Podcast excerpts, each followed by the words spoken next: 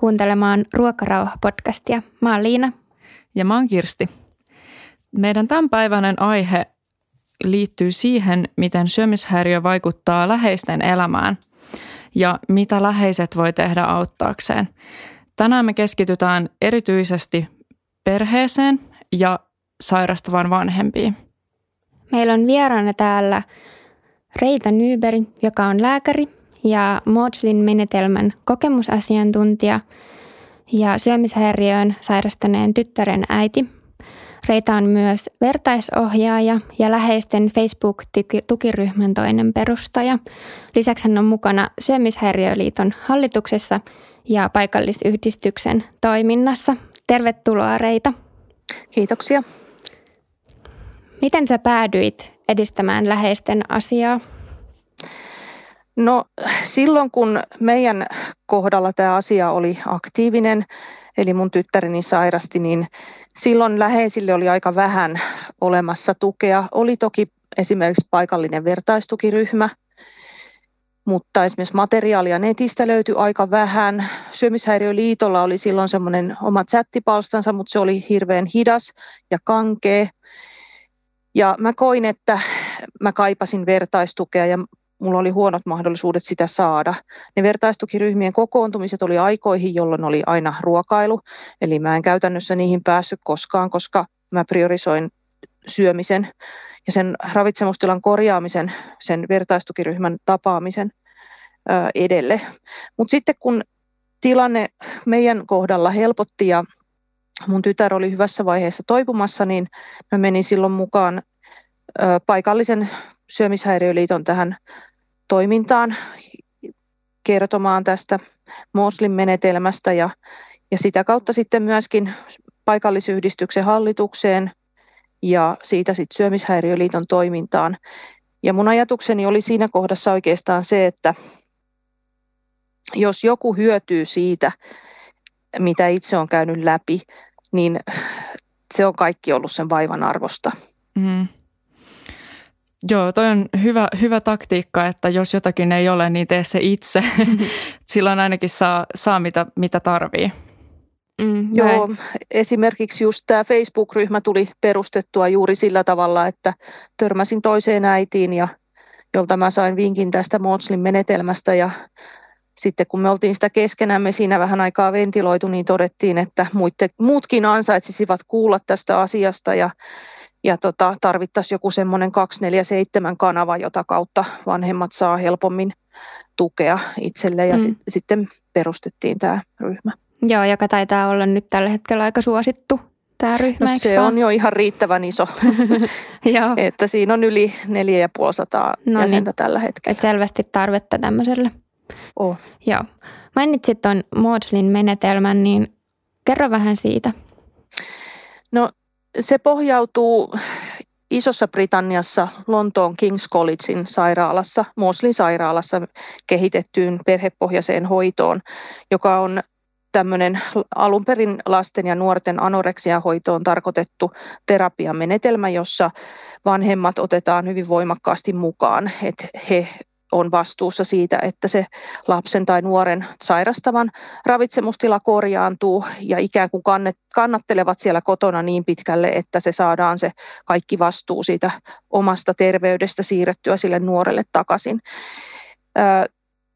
Tätä kutsutaan nimellä perhepohjainen hoito ja se on ihan oma, oma hoitomenetelmänsä. Mutta siitä on sitten myöhemmin kehitetty tämmöinen uusi Motslin menetelmä, joka on on tota, jota käytetään ikään kuin lisäämään läheisten ymmärrystä ja taitoja auttaa tätä sairastunutta kotiolosuhteissa. Tämä kaikki on niin kuin avohoitoa, eli, eli sitä, että kotona ollaan ja autetaan. Ja nämä tämän menetelmän kehittäjät, jotka on siis ihan psykiatrian ammattilaisia, niin ovat sitä mieltä, että kotijoukot tarvitsisivat ihan samanlaisen valmennuksen kuin ne, jotka toimii osastolla näiden syömishäiriöitä sairastavien kanssa. Hmm. Kuulostaa sillä aika hyvältä, että, että, että vanhemmat otetaan siihen mukaan ja perhe otetaan siihen paranemisprosessiin mukaan, koska monesti voi olla, että, että se informaatio ei oikein kulje perheen tai hoitohenkilökunnan välillä. että et vanhemmat usein sanoo, että ne ei ole saanut riittävästi tietoa siitä lapsen hoidosta tai että miten se etenee tai että mitä siellä tehdään ja, ja just, että mitä kotona pitäisi tehdä. Nimenomaan. Tämä se oli vähän omalla kohdallakin silloin, kun mun tyttäreni sairastui se ongelma, että, että aluksi tuntui siltä, että, että tota, mä en oikein ollut kärryillä siitä, mitä tapahtuu, mitä on suunniteltu. No mun, mun tytär nyt joutui siinä käytännössä heti ekalta käynniltä jo sairaalaan huonon, huonon fyysisen tilan takia, mutta jatko siitä sitten nuorisopsykiatriseen osastohoitoon. Ja meille, meille vaan käytännössä sanottiin, kun me kysyttiin, että mitä nyt tapahtuu, niin meille sanottiin, että nyt me vaan odotellaan, että hän motivoituu toipumaan. Niin. Ja siinä kohdassa, kun mä oon tämmöinen, no mä oon kynekologipohjakoulutukselta ja kirurginen kynekologi siis leikkaan, niin mun ratkaisukeskeiseen näkökulmaan tämä ei niin kuin istunut alkuunkaan, että nyt me vaan odotellaan. Eli tota, mä kysyin, että mitä mä voin tehdä.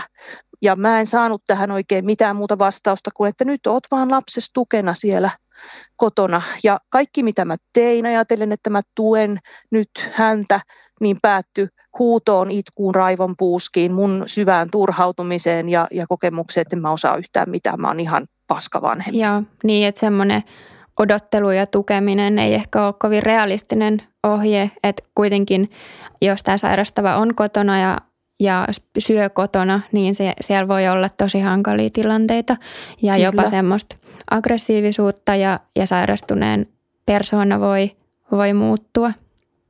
No mä ehkä kuvailisin tuota sairastuneen persoonan muutosta sillä tavalla, että jos se sairastunut on aurinko, tai sen oma persoona on se aurinko, niin se syömishäiriö on vähän niin kuin ukkospilvi. Ja kun se syömishäiriö tulee ja valtaa sen taivaan, niin se peittää sen auringon joskus niin totaalisesti, että sitä ei edes näe sitä auringon kehrää sieltä takaa. Ja voi salamoida ja voi tulla rakeita ja voi olla ihan hirveä myrsky. Mutta sitten kun se syömishäiriö alkaa väistyä ja se henkilö sieltä toipua, niin sitten se auringon kehrä rupeaa pilkotteleen sieltä pilven takaa. Ja, ja tota, se ei oikeastaan niin katoa sieltä taivaalta missään kohtaa, eikä se, eikä se ainakaan lyhyessä sairastamisessa se henkilön persona välttämättä ehdi muuttua hirveästi, mutta se vaan peittää se syömishäiriö kaiken alleen. Ja tämä oli, tämä oli mun mielestä ihan hirveän tärkeä asia ymmärtää, koska, koska tuo just se ensimmäinen ajatus oli se, kun mä näin mun tyttäreni syömishäiriökäyttäytymistä, niin oli just se, että, että miten hänestä on tullut tommonen, miten hän käyttäytyy tolla tavalla, miten hän voi, mitä mä oon tehnyt niin pahasti väärin, että hän käyttäytyy tolla tavalla – kunnes mä ymmärsin, että se ei ollut mun tytär, vaan se oli syömishäiriö. Joo, toi on tosi hyvin kuvattu, että se ei ole se persona, vaan se on se sairaus, joka tulee siihen, mm. niin kuin siihen ihmiseen. Ja se voi myös niin kuin sairastuneita itseään jälkikäteen ö, auttaa jotenkin ymmärtämään, että kun siihen voi jopa liittyä sit sellaista syyllisyyttä jälkikäteen, että, että on ollut jotenkin hankala ja vihainen – niin se voi auttaa, auttaa sekä läheistä että sairastunutta tuommoinen ajattelu, että se ei ole se sama ihminen. Mm, se syyllisyys voi olla tosi vahva. Se voi olla jopa siinä sairasta, sairastamisen aikanakin läsnä, että varsinkin jos on tottunut olemaan sillä kiltti ja mukautuvainen ja yhtäkkiä, yhtäkkiä tulee vaikka näitä aggressiivisia fiiliksiä tai jotenkin vihamielisesti sit suhtautuu vaikka omiin vanhempiin, niin, niin se voi tuntua niin kuin siinä tilanteessakin tosi pahalta. Ja mustakin oli tosi hyvä, mitä sanoit siitä, että se vaan ikään kuin peittää se syömishäiriö sen sairastavan persoonan, että se ei niin kuin silleen muutu.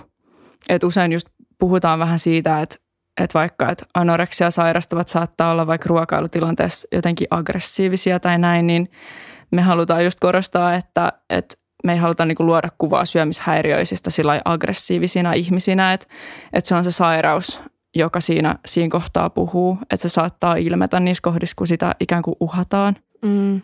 Joo, ja, ja tota, kaikki sairastuneet ei välttämättä halua, että sitä syömishäiriötä sillä tavalla niin kuin ulkoistetaan heistä, että se mm. olisi joku erillinen oma entiteettinsä, mutta läheiselle se voi olla hirveän iso voimavara, että pystyy tietyllä tavalla erottamaan sen syömishäiriön täysin siitä sairastuneesta niin, että ne kaikki negatiiviset tunteet, ne, se, se niin kuin turhautuminen, kiukku, vihaisuus ja tämmöiset, mitä niissä tilanteissa saattaa herätä, niin ne niin kuin pystyy kohdistamaan siihen syömishäiriöön eikä siihen ihmiseen itseensä. Mikä sua auttoi sitten näissä tilanteissa, kun se, se niin kuin sairastuneen käytös saattaa jopa turhauttaa ja ärsyttää ja jotenkin huolettaa kovasti, niin miten sä, mikä sua auttoi näissä hetkissä? No just oikeastaan sen taustan ymmärtäminen, että mistä se kumpuaa, se sairastuneen aggressio tai, tai outo käyttäytyminen, että se ei ole oma valinta eikä se ole, se ei ole mitään teinioikkoilua tai huonoa käytöstä, vaan se on silkkaa kauhua. Ja kun mä tämän ymmärsin, niin sitten mä pystyin ulkoistamaan sen syömishäiriön mun tyttärestä. Mä ymmärsin sen, että kun hänen ihan tämmöinen niin fyysinen olemuksensakin, ilmeensä, puhetapansa, äänen sävynsä, tämmöiset asiat muuttu, niin mä niin kuin oikein näin sen muutoksen. Se oli vähän niin kuin tämä klonkku ja smeakol, että, että tota, hän todellakin niin kuin tuntui muuttuvan aivan eri persoonaksi siinä kohdassa. Ja, ja tota, se oli hirveän pelottava. Jos mä olisin oikeasti ajatellut, että se on mun tyttäreni, niin musta olisi tuntunut siltä, että, että, että hänellä on niin kaksi persoonaa, että mikä jakomielitauti tässä on kyseessä. Mutta kun mä ymmärsin, että ahaa, nyt syömishäiriö otti ohjat, niin silloin mä pystyin, pystyin niin kuin olemaan provosoitumatta siitä käyttäytymisestä se voi olla sairastavallekin aika semmoinen kammottava kokemus, kun tajuu jotenkin, että on muuttunut ja ei ehkä käyttäydy jotenkin rationaalisesti tai siten, miten olisi aiemmin käyttäytynyt. Et, et mä pidän tosi tärkeänä, että läheiset jotenkin tiedostaa sen eron, just mitä sä sanoit, että, että, että tekee semmoisen distinktion sen, sen sairastavan ja sitten sen sairauden välillä. Et, koska se voi auttaa myöskin sitä sairastavaa niin kuin muistamaan, että hän ei niin kuin ole se, mitä hän just sillä hetkellä on. Että että se on asia, mistä, mistä voi parantua ja toipua? Se itse asiassa tiedetään, että, että tota, se sairastavan tai toipuvan kokema syyllisyys niin on yksi asia, joka ylläpitää sitä syömishäiriötä.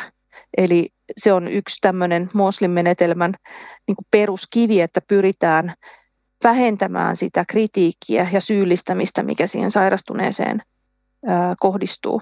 Ja se tehdään tämmöisillä ö, eläinmallien tai reaktiomallien avulla, tai ainakin sitä omaa käyttäytymistä, omia reaktioita voi tarkastella tämmöisten tiettyjen eläinten avulla, jolloin se on ehkä vähän helpompi ymmärtää, että mistä tässä nyt loppuviimeksi oli kysymys, mutta ideana on just se, että pyritään vähentämään sen sairastuneen syyllistymistä siitä tilanteesta. Mm. Millaisia esimerkiksi niin on nämä eläinmallit, jos annat jonkun esimerkin? No tyypillinen tämmöinen syyllistävä reaktiomalli on medusa-mainen käyttäytyminen, eli se on, se on semmoista esimerkiksi, että just kritisoidaan si, sitä sairastunutta, sitä käyttäytymistä, eikö sä, eikö sä nyt pysty tähän, miten sä et voi haluta toipua, miksi sä teet mulle näin. Nämä on asioita, joita mä oon ihan suoraan niin kuin kysynyt tyttäreltä silloin, kun mä en vielä mistään mitään ymmärtänyt. Mutta joka tapauksessa niin kohdistetaan siihen tämmöisiä, tämmöisiä tunteita. Mitä pahaa mä oon sulle tehnyt, että sä teet mulle näin Joo. esimerkiksi. No ja varmaan tosi, tosi tyypillisiä niin kuin läheisten ja vanhempien reaktioita ja ajatuksia. Ja, ja tavallaan mä ajattelen, että, että siitä omastakaan niin kuin hädästä ja epätoivosta ei tarvitse kokea syyllisyyttä. Että syömishäiriö sitä ajattelua on tosi vaikea ymmärtää ja sehän on oikeasti pelottavaa, kun se ihminen yhtäkkiä muuttuu tosi erilaiseksi. Mutta sitten jos löytää jotain ajattelumalleja, jotka voi helpottaa sitä omaa oloa ja sitä kautta myös sitä sairastunutta, niin se on hyvä. Joo, tyypillinen reaktiomalli, jota käytetään sitten tämmöisenä niin kuin esimerkkinä, miten kannattaisi toimia, on perhandilainen. Ja se kuvastaa tämmöistä, tämmöistä lämmintä ja kauhistumatonta suhtautumista, että vaikka sieltä tulisi mitä vastaan, niin ollaan vaan, että että tämä on ihan okei, sä oot ihan turvassa, mä oon sun kanssa. Mennään, me päästään tästä yhdessä läpi.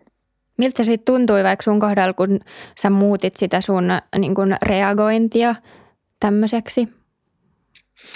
No itselle se oli sillä tavalla he, tietyllä tavalla helpompaa, että just esimerkiksi tämmöinen medusamainen tunteiden heittely väheni.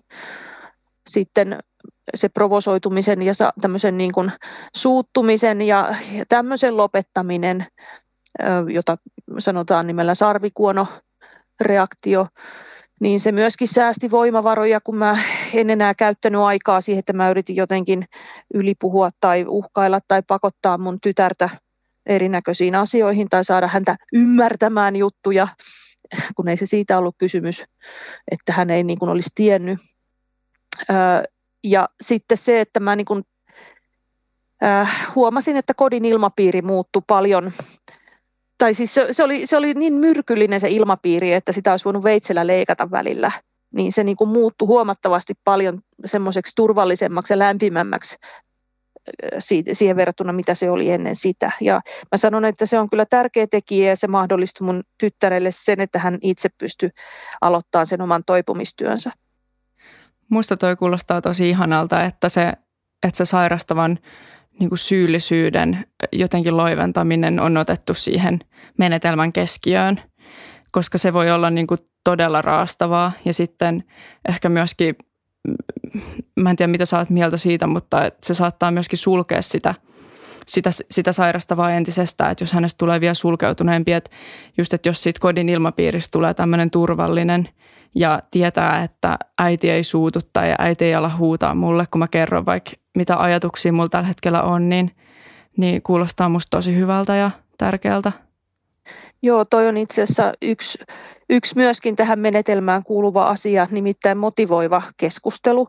Ja sen idea on oikeastaan juuri se, että, että tota, annetaan sen sairastuneen ikään kuin itse löytää itsestään ne, ne asiat, mitä hän pystyy ja haluaa toteuttaa siitä, siinä toipumisessansa. Ja, ja yksi asia, minkä mä opin siinä, kun mä lähdin sitä opiskelemaan niin aika nopeasti, että, että tota, mä olen kaikupohja sille, mitä mun tytär ajattelee ja tuntee. Ja jos mä olisin ruvennut kauhistelemaan niitä, niitä alkuvaiheen ajatuksia, kun kuherusvaiheessa ollaan hyvin, hyvin niin kuin paljon kiinni siinä sairaudessa vielä, eikä oikeastaan nähdä yhtään mitään syitä, miksi pitäisi toipua, ja myöhemminkin, vaikka ehkä haluttaisiin jo toipua, niin ei, ei nähdä mitään keinoja, miten lähtisi tekemään sitä, sitä matkaa.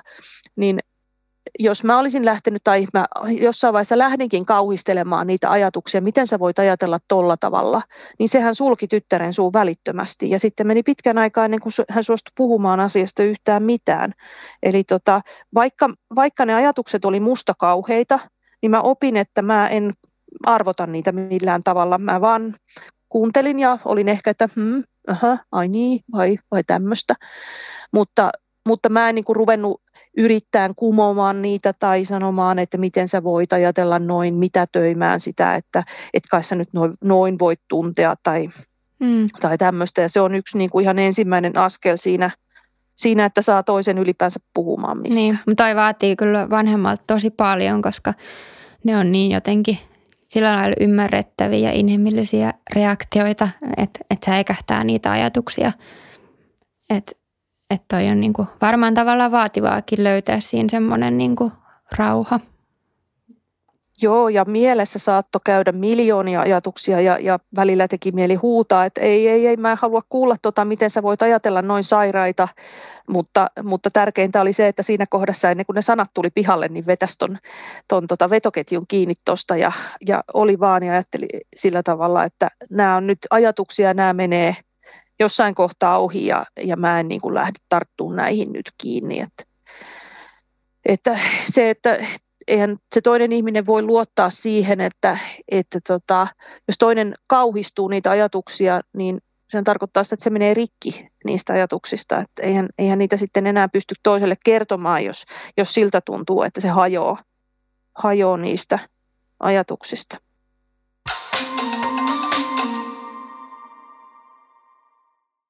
Miten teillä sitten käytännössä oli? Hoiditko sun tytärtä kotona kotona tämän sairauden ajan vai miten te järjestitte tämän?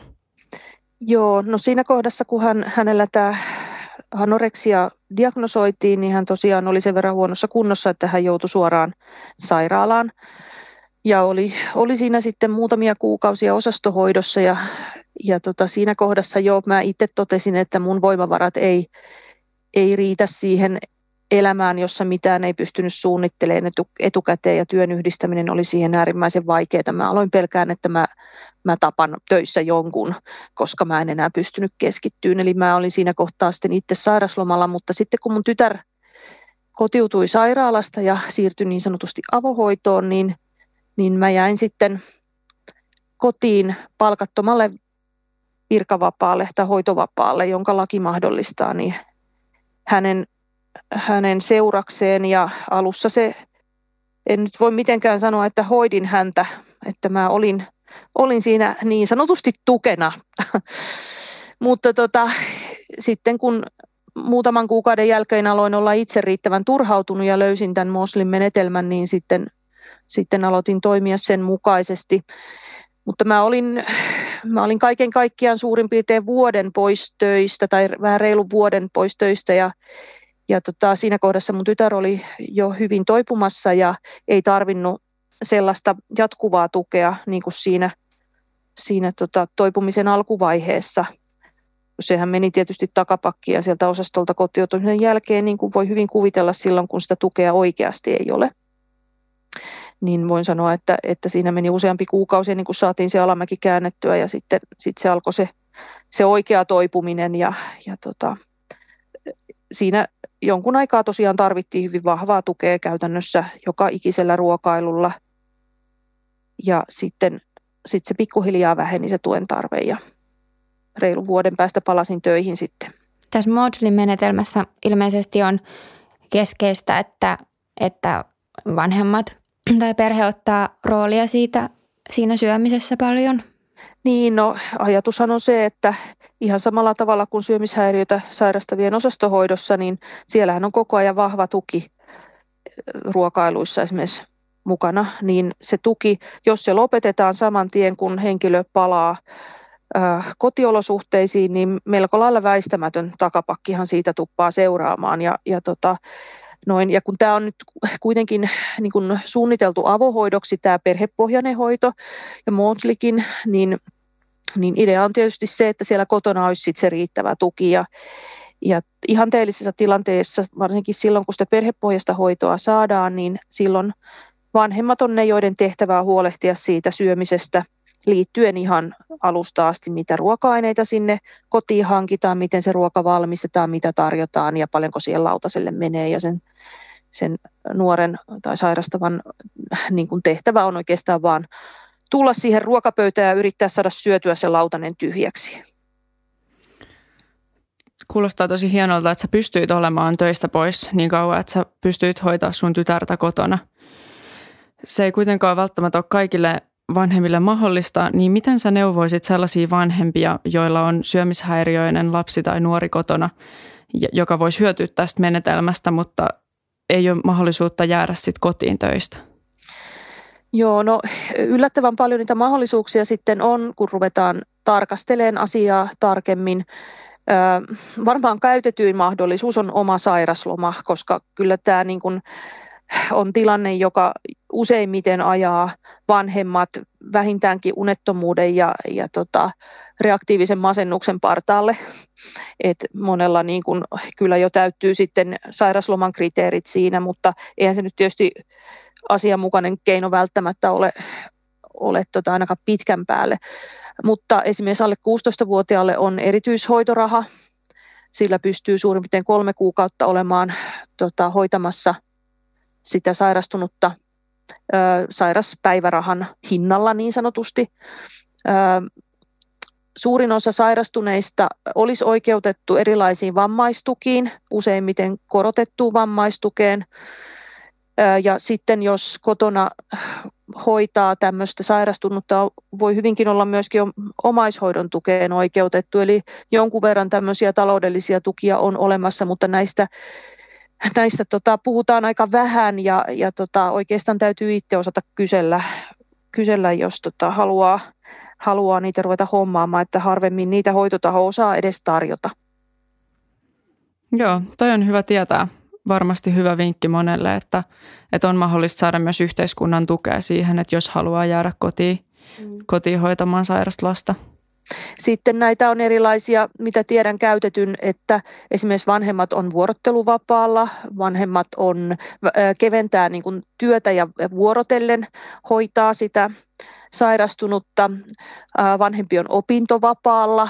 Tämmöisiä kaiken näköisiä virityksiä on tehty tehty siihen. Ja sitten jos esimerkiksi sairastunut pystyy kuitenkin käymään koulua ja kouluruokailuihin saadaan tuki, niin silloin se saattaa mahdollistaa esimerkiksi osa-aikaisen työnteon. Että mä itse pystyin kyllä esimerkiksi käymään muutaman tunnin pitämässä vastaanottoa siinä aikana, kun mun tytär oli koulussa, niin siinä pahimpanakin aikana. Että mm, ja varmaan ei jo, ihan talous romahtanut. Niin, jos näistä huolimatta ei sitten jostain syystä perheellä on mahdollisuutta tai resursseja tämmöiseen, niin varmaan tästä menetelmästä voi kuitenkin jotain, jotain saada myös ihan siihen, vaikka että syödään yhdessä illallista ja että jotenkin, että mitä neuvoja sä antaisit niin kuin näihin ruokailutilanteisiin jotenkin niille läheisille siellä kotona? Joo, no ne ruokailutilanteet yleensä on siinä kohdassa värittynyt sellaisiksi jo semmoiseksi pelon ja kauhun ja raivon kierteiksi. Ja se pitäisi jotenkin saada katkaistua ja, ja tota, kuka ikinä siinä ruokailutilanteessa sen syömishäiriötä sairastavan tukena onkaan, niin sen tehtävä olisi näyttää siltä, että ei ole yhtään mitään hätää. Kaikki on täydellisen turvallista. Eli sen pitäisi pysyä niin kuin korostetun rauhallisena. Ää, usein ei niin kuin ymmärretä eikä ammattilaisetkaan huomaa kertoa, että että se homma ei välttämättä etene sillä tavalla, että istutetaan se sairastunut siihen ruokapöytään, pistetään lautanen eteen ja sanotaan, että syö ja sitten se meni siinä. Vaan joutuu joskus koutsaamaan joka ikisen haarukallisen sanomalla, että se on ihan turvallista, otappa seuraava pala. Ja myöskin se, että siellä ruokapöydässä ei kannata sortua kaupankäyntiin eikä logiikan käyttöön, koska ne on teitä, joita ei voi käytännössä voittaa eli eli tota, jos esimerkiksi se sairastunut sanoo, että jos mä söisin tämän, jättäisin nyt tämän jälkiruuan ja söisin sen sitten seuraavan tai tuossa mun välipalan yhteydessä tai jotain, niin se on ihan varma, että tätä ei tule tapahtumaan, ei kannata lähteä käymään kauppaa eikä ole mitään hyötyä lähteä siinä ruokapöydässä todistamaan, että sä tarvit kaikki nämä kalorit ja rasvat ja hiilihydraatit, mitä siinä lautasella on. Tämä oli mun alkuperäinen keino, kun mä ajattelin, että lääkäriäiti tässä nyt fiksua tytärtä neuvoa ja kyllähän se nyt ymmärtää, kun mä tämän nyt kerron. Ei ymmärtänyt tai mm. raivostui. Niin, ehkä eli, niin, tota, että se sairauden eli, ote oli niin voimakas, että sitä ei pystynyt niin, ottaa vastaan järjellä. Nimenomaan. Mm. Järjestähän se ei ollut kiinni vaan siitä, että se kaiken leimasi niin silkka kauhu, joka liittyi siihen ruokaan, että, että ei siinä niin kuin järjen puhuminen auta yhtään, vaan nimenomaan se, että jos sulla on hätääntynyt ihminen, joka on kauhuissaan, niin parhaitenhan siihen tepsii se, että sä oot lämmin ja rauhallinen itse. Tämä on vaikea asia toteuttaa, kun itsekin on varsinkin alussa niin kuin ihan kauhusta kankeena. Mutta siihen voi olla sitten semmoisia apukeinoja esimerkiksi, että ottaa siihen mukaan tämmöisiä niin sanottuja harhautuksia, eli jotain tekemistä, joka vie ajatuksia muualle. Oli se nyt sitten vaikka äänikirja tai sanaristikko tai sudoku tai mikä hyvänsä. Mä itse tein sudokuja ruokapöydän ääressä. Se auttoi mua olemaan myöskin provosoitumatta eri asioista. Plus, että mä pystyin aina välillä harhauttaa mun tytär, tytärtä sillä tavalla, että mä leikin vähän tyhmää ja sanoin, että en mä nyt oikein tiedä, mitä hän tähänkin tulisi ja näytin sitä ja sitten hän murahteli sieltä sitten niitä oikeita vastauksia mutta se vei hänen ajatuksiaan pikkasen pois siitä seuraavan musikallisen kauhusta. Joo, toi on ihan hyvä vinkki tuommoiseksi tunnelman keventäjäksi. Et Joo, koska et... se rationalisointi, se ei, se ei siihen syömishäiriöön kyllä toimi. Ei. ei. Joo, ja se siitä... voi läheisenä turhauttaa tosi paljon, että kyllä. miten se ei nyt vähän ymmärrä, mutta se ei ole järjen asia. Ei. Joo, ja ja sitten sekin kannattaa muistaa, että me ollaan kaikki vaan ihan ihmisiä, että vaikka mikä hieno suunnitelma olisi tai miten on ajatellut, että nyt pysy rauhallisena, niin aina vaan se kuppi ei pysy pystyssä ja joskus se menee nurin. Ja jos näin käy, että itse hermostuu, niin sitten ei siinä mitään. Sitten sitä pyydetään anteeksi sitä omaa käyttäytymistä, otetaan aika lisää ja sanotaan, että, että tota, jutellaan tästä myöhemmin tai tai tota, nyt ei tästä kannata keskustella tai mä oon nyt liian kiihtynyt, että mä voisin, voisin olla tässä, että mä otan nyt pikkutauon tai muuta. kaikkein paras on tietysti, että jos, jos pystyy jakamaan sitä ruokailuhetkeä, että siinä ei ole vain yksi tukihenkilö, vaan siinä on toinenkin, niin, niin pystyy pikkasen sitä taakkaa siinä jakamaan ja niitä harhautuksia ja pitämään jonkunnäköistä keskustelua yllä, että mä olin kaksi mun tyttäreni kanssa ruokapöydässä, muut perheenjäsenet eivät siihen sinne pystyneet pääsemään siinä kohdassa ja se oli aika raskasta kyllä yksin kantaa se taakka aluksi. Ihan varmasti voin kuvitella kyllä, että ei ole helppo tilanne. Joo ja vanhemmillekin kuitenkin kaikki tunteet on sallittu, että se kiukku ja viha ja huoli, mutta just toi, mitä sä kerroit, että sit niissä niin kun ruokailutilanteissa pystyisi siitä omasta huolesta ja kauhusta niin kuin huolimatta jotenkin pysymään rauhallisena, niin se varmaan, varmasti voi paljon auttaa. Mä käytän semmoista mielikuvaa kuin teflon pinta. Ja se on, se on semmoinen ajatus, että siinä hankalassa tilanteessa, joka nyt vaikka on se ruokailutilanne, niin mä pyrin pysymään sellaisena, että musta niin kuin kaikki valuu pois, kimpoo pois. Ja tämä teflonpinta niin suojaa mua tietyllä tavalla, mutta sitten se suojaa myöskin sitä sairastavaa sillä tavalla, että myöskään kaikki mun tunteet ei näy sille, vaan se teflonpinta tietyllä tavalla pitää ne siellä sisäpuolella, että se ulkokuori on semmoinen semmoinen tota, kaiken, miten mä sanoisin, kaiken torjuva, viileä, sileä, ei mene rikki. Tätä ei koko ajan pysty pitämään eikä pidäkään pystyä pitämään yllä, vaan se on varattu niin kuin niihin hetkiin, jolloin tietää, että nyt tarvitsisi vaan pysyä rauhallisena. Joo. Ja sun tytär lopulta toipui, eikö niin? Joo, hän on, on anoreksiasta toipunut ja on aikuinen tällä hetkellä, sairastui siis teini-ikäisenä, ei asu enää kotona edes, vaan on opiskelemassa toisella paikkakunnalla. Sulla on tosi paljon kokemusta läheisten kanssa työskentelystä ja muista, muiden läheisten kanssa juttelusta, niin onko jotain semmoista, mitä sä oot huomannut, että yhdistää niin kuin kaikki läheisiä, sairastaneen läheisiä, jotkut tunteet tai joku mitä kaipaisi? No kyllä ne hyvin samaa rataa ja kaavaa toistaa ne tunteet, että alussa on tietyllä tavalla semmoinen niin kuin shokki ja epäusko ja usein vähän niin kuin kieltäminenkin. Ja sitten tulee semmoinen lamaannuttava tajunta, tajuaminen, että ei vitsi, tämä on ihan oikeasti totta. Sitten rupeaa tulemaan syyllisyys usein, että, että teinkö mä jotain, että mä aiheutin tämän tai että miksi mä huomannut mitään aikaisemmin. Sitten rupeaa tulemaan semmoinen turhautuminen ja kyvyttömyyden tunne, kun ei tiedä mitä tekisi, että voisi auttaa tai ne asiat, joita on ennen vaikka kasvattajana osannut tai käyttänyt, niin ne ei niin kuin toimi enää ollenkaan. Ja sitten alkaa tulla tämmöisiä niin kuin kiukun ja turhautumisen tunteita ja, ja vihaa ja tämmöistä. Usein luottamus menee siihen sairastuneeseen juuri sen takia, että se syömishäiriö tuppaa manipuloimaan ja, ja valehtelemaan ja tuntuu, ettei siihen voi enää luottaa ollenkaan siihen ihmiseen, mikä ei siis ole hänen oma vikansa, vaan se on se syömishäiriö, joka siinä, siinä kohdassa hoitelee ne asiat sopivasti. Ja aika usein sitten siinä vaiheessa, kun päästään jonkunnäköisen avun piiriin, niin läheiset on jo niin kuin tosi voimakkaasti rasittuneita, voimattomia, hädissään, peloissaan, itse ahdistuneita. Siellä on luopumisen tuskaa, surua ja, ja tämmöisiä tunteita toi läheisten syyllisyys on kyllä sellainen, mitä mun mielestä voisi ainakin just hoitohenkilökunta keskittyä esimerkiksi lievittämään niin kuin tarjoamalla informaatiota riittävästi myöskin läheisille.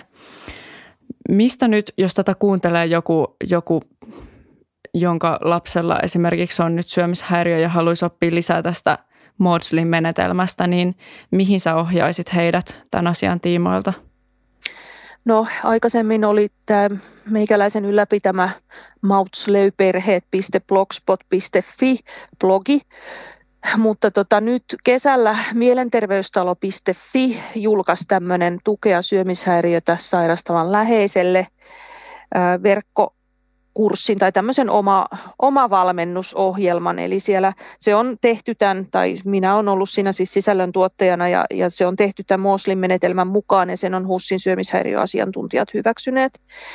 Niin se on nyt tällä hetkellä oikeastaan semmoinen, missä on kootusti se kaikki tieto suomeksi ja siellä on viisi osiota, käsitellään just ihan tätä tietoa syömishäiriöistä, sitten, sitten sitä, mitä se kotona aiheuttaa, millä tavalla niihin asioihin voi puuttua, millä tavalla haastaa sitä syömishäiriötä, miten käyttää motivoivaa keskustelua ja miten siihen omaan jaksamiseen voi vaikuttaa ja panostaa. Mä itse asiassa tänään just tutustuin tuohon Mielenterveystalon läheisten oppaaseen ja pidin sitä myöskin erittäin, erittäin hyvänä ja kattavana, että siellä oli jopa niin kuin sairauden vaiheittain, että mitä läheiset voi konkreettisesti tehdä ja miten niin kuin kannattaa toimia, jotta edistäisi sitä tilannetta mahdollisimman paljon. Joo, se on tota, mun kokemuksen mukaan, kun on tämmöisiä taitovalmennuksia vetänyt läheisille, niin itse asiassa hirveän tärkeä niin kun ymmärtää ne sairauden vaiheet ja, ja se vähentää sitä, sitä läheisten turhautumista siihen tilanteeseen, koska vaikka läheisenkin tietyllä tavalla täytyy niin kuin motivoitua muutokseen, muuttamaan sitä omaa käyttäytymistään, niin he kuitenkin useimmiten tekee sen paljon nopeammin. Et sillä sairastuneella taas voi kestää pa- paljon pidempään motivoitua siihen toipumiseen tai, tai keräämään, voisi sanoa, että kerätä sitä toipumisrohkeutta, niin se aiheuttaa usein tämmöisiä ristiriitoja, kun ollaan niin kuin ihan eri vaiheissa – sitä muutokseen motivoitumista. Me kysyttiin meidän Instagram-seuraajilta, että he voi lähettää kysymyksiä sulle ja me valittiin niistä yksi. Ja se oli semmoinen, että jos voisit antaa yhden neuvon läheisille, niin mikä se olisi? Yhden neuvon. Joo. mikä on tärkein? Okei. Okay. No mä sanoisin, että se syömishäiriön ulkoistamisen opettelu hmm. on hirveän tärkeää, että pystyy erottamaan sen sairauden ja sen henkilön oman persoonan, sen omat toiveet ja halut. Joo, se on kyllä tärkeää, että voi, voi niin kuin helpottaa just siinä niiden niin kuin omien pelon ja ärsytyksen tunteiden kanssa, että pystyy näkemään, että, että tämä ihminen on nyt niin kuin sairas, että hän ei ole oma itsensä. Ja, ja vaikka jos tulee jotain ikäviä kommentteja ja riitoja paljon, niin että niitä ei ota niin kuin henkilökohtaisesti. Joo, se voi myöskin varmaan ylläpitää sitä semmoista, sitä ihmissuhdetta, ettei tule mitään välirikkoa tai, tai sen kaltaista, että ettei ajattele, että se kaikki, kaikki huono käytös ja, ja se hankaluus, mitä on tullut elämään, niin että, että se on, olisi sen toisen syy, että se olisi sen sairastavan syy. Nimenomaan sanoisin, että sillä ehkäistään paljon erilaisia probleemeja, että jos jopa autetaan siinä toipumisessa, niin pidetään tosiaan yllä sitä hyvää suhdetta siihen sairastuneeseen.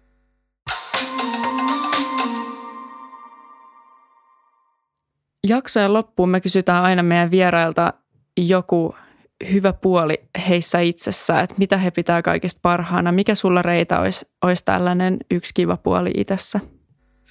No mä oon aika sinnikäs. Selvästi. Tässä kohtaa siitä oli ainakin hyvä, paljon hyötyä, että mä en niin kuin suostunut luovuttaa, vaan mä ajattelin, että hitsit, mun on niin kuin pakko löytää tähän nyt joku ratkaisu. Joo, kuulostaa kyllä erittäin sinnikkäältä, että ei ollut mitään läheisille tukea tarjolla ja sitten itse veit sitä asiaa näin pitkälle, että, että nyt sitä sitten on, on paremmin saatavilla ja, ja varmasti jatkossakin sitten menee tämä viesti eteenpäin, että läheiset on tärkeää ottaa mukaan siihen toipumisprosessiin. Toivottavasti. Hmm. Joo, tosi kiva, että saatiin sut, sut juttelemaan tänään meidän kanssa, että sulla on paljon osaamista ja oli, oli tosi antoisa keskustelu. Joo, kiitos tosi paljon, että, että tulit tähän jaksoon juttelemaan. Kiitoksia kutsusta. Jokaisen jakson loppuun me muistutetaan, että jos sulla tai läheisellä on ongelmia syömisessä, niin apua voi hakea esimerkiksi terveysasemalta, työterveydestä, opiskeluterveydestä, kouluterkkarilta tai voi käydä tutustumassa Syömishäiriöliiton palveluihin, jossa on tarjolla muun muassa vertaistukea sairastuneille ja läheisille. Joo, käykää katsomassa myös toi Mielenterveystalon opas läheisille. Siellä löytyy konkreettisia vinkkejä, miten auttaa. Kiitos, me päätetään tähän ja me jatketaan taas ensi viikolla. Joo, ja käykää seuraamassa meitä Facebookissa ja Instagramissa nimellä Ruokarauhapodi. Joo. Ensi viikkoon. Ensi viikkoon, moikka! Moikka! Moi moi!